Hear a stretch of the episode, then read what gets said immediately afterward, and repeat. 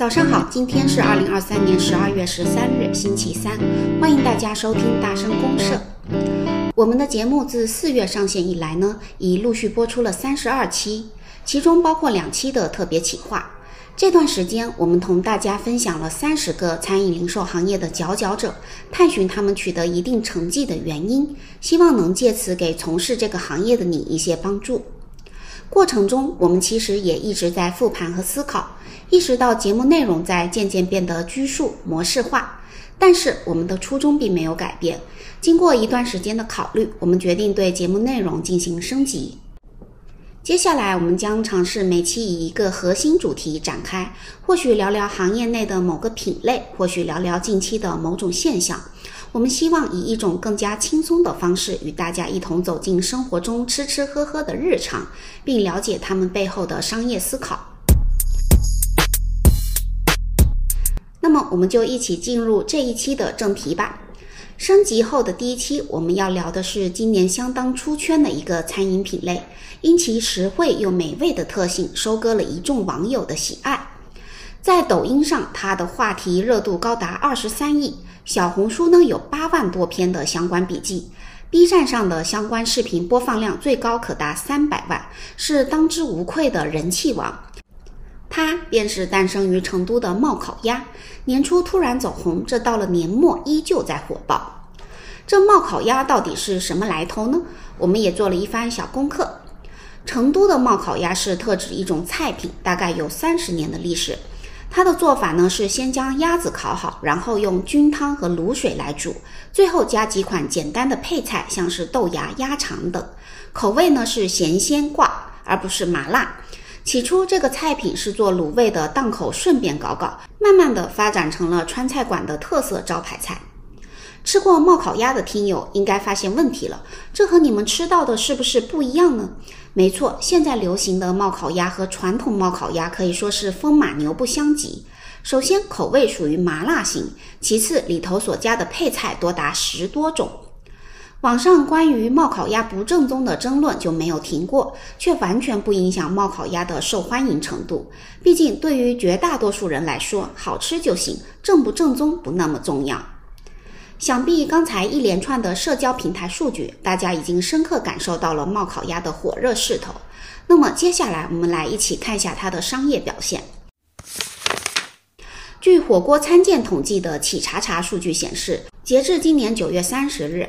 冒烤鸭相关企业注册数在一年时间里增长逾八百六十家，其中超过七百一十家是今年四月以后注册的。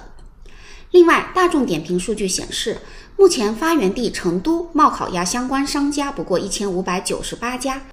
但截至十一月八日，深圳相关冒烤鸭品类的商户已达三百二十五家，广州有两百零四家，北京五百六十七家，上海更是已达到惊人的六百八十四家。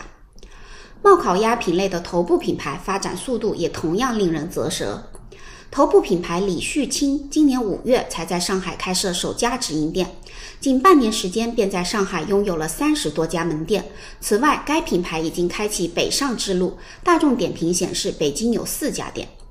另一个代表品牌是妩媚，成立时间较早，去年七月开出第一家店，同年十一月才开了四家店。但是二零二三年一年就开出了一百五十多家店。窄门参研显示，截至十一月，五妹已覆盖全国二十四个省份、八十八个城市，现有一百六十五家门店。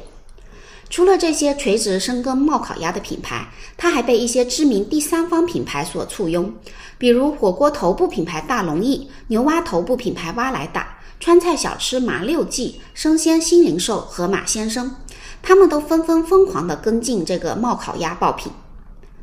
烤鱼连锁千店王半天妖更是直接改换门庭，部分门店招牌由原来的烤鱼变为烤鱼加冒烤鸭，口号是想吃辣就吃它大四川冒烤鸭。随着品类热度不断升温，冒烤鸭也成了2023年餐饮界的最强搭子。各大品牌通过叠加各种特色的食材或吃法，形成了一个跨界的场景。比如冒烤鸭龙虾面、冒烤鸭螺蛳粉、冒烤鸭卷苕皮、冒烤鸭杯、干拌冒烤鸭等等。冒烤鸭到底是为什么能够火得这样一塌糊涂呢？理由有很多，比如供应链完善、投资小、可复制性强、高颜值、踩中短视频风口等等。其中有两个理由是完全不可忽视的，第一个就是它的极致性价比。二零二三年消费回暖的大环境下，创业门槛不高的餐饮成为大多数人的首选。根据企查查的数据显示，二零二三年前十个月餐饮新增的注册个体户两百五十点三万，十月底正常状态的个体户约为一千三百五十万家，新增注册的企业十四点七万家，正常状态的餐饮企业约为七十九万家。市场的供给变多，原本单店的客流被稀释，如何吃得有性价比，成为检验门店复购率高低的门槛。当前的冒烤鸭产品大多是由后端工厂统一配送半成品到门店，再进行制作。明档环境下，新鲜的鸭子进炉现烤，脆皮烤鸭现点现冒，切块后与配菜一起放入特调的汤底，就这样一盆热气腾腾、滋滋冒油的冒烤鸭就完成了。冒烤鸭的人均消费仅三十加，只要凑个伴儿就能吃到一顿像火锅一样有荤有素，甚至带饮料的套餐。满足感和社交体验是一个都不落，可以说直接将价值感都拉满了，这怎么能忍呢？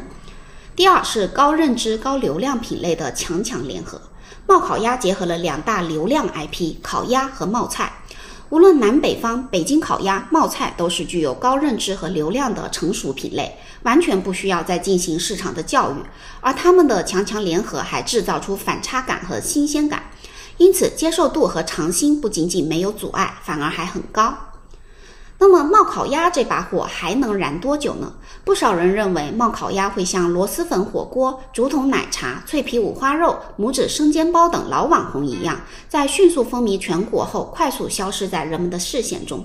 毕竟，这个产品过于单调，大部分是烤鸭加菜品加饮料的组合，底料的口味也存在了局限性，基本没有辣以外的其他版本。爱是会消失的，或许某一天市场和消费者就会对冒烤鸭感到疲劳。一个品类发展至成熟，需要经过很多的磨练，有可能火爆、熄火、平淡，再次火爆。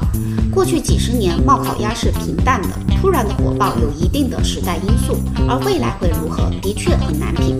不妨就让这颗子弹再飞一会儿吧。好了，今天的节目就聊到这里。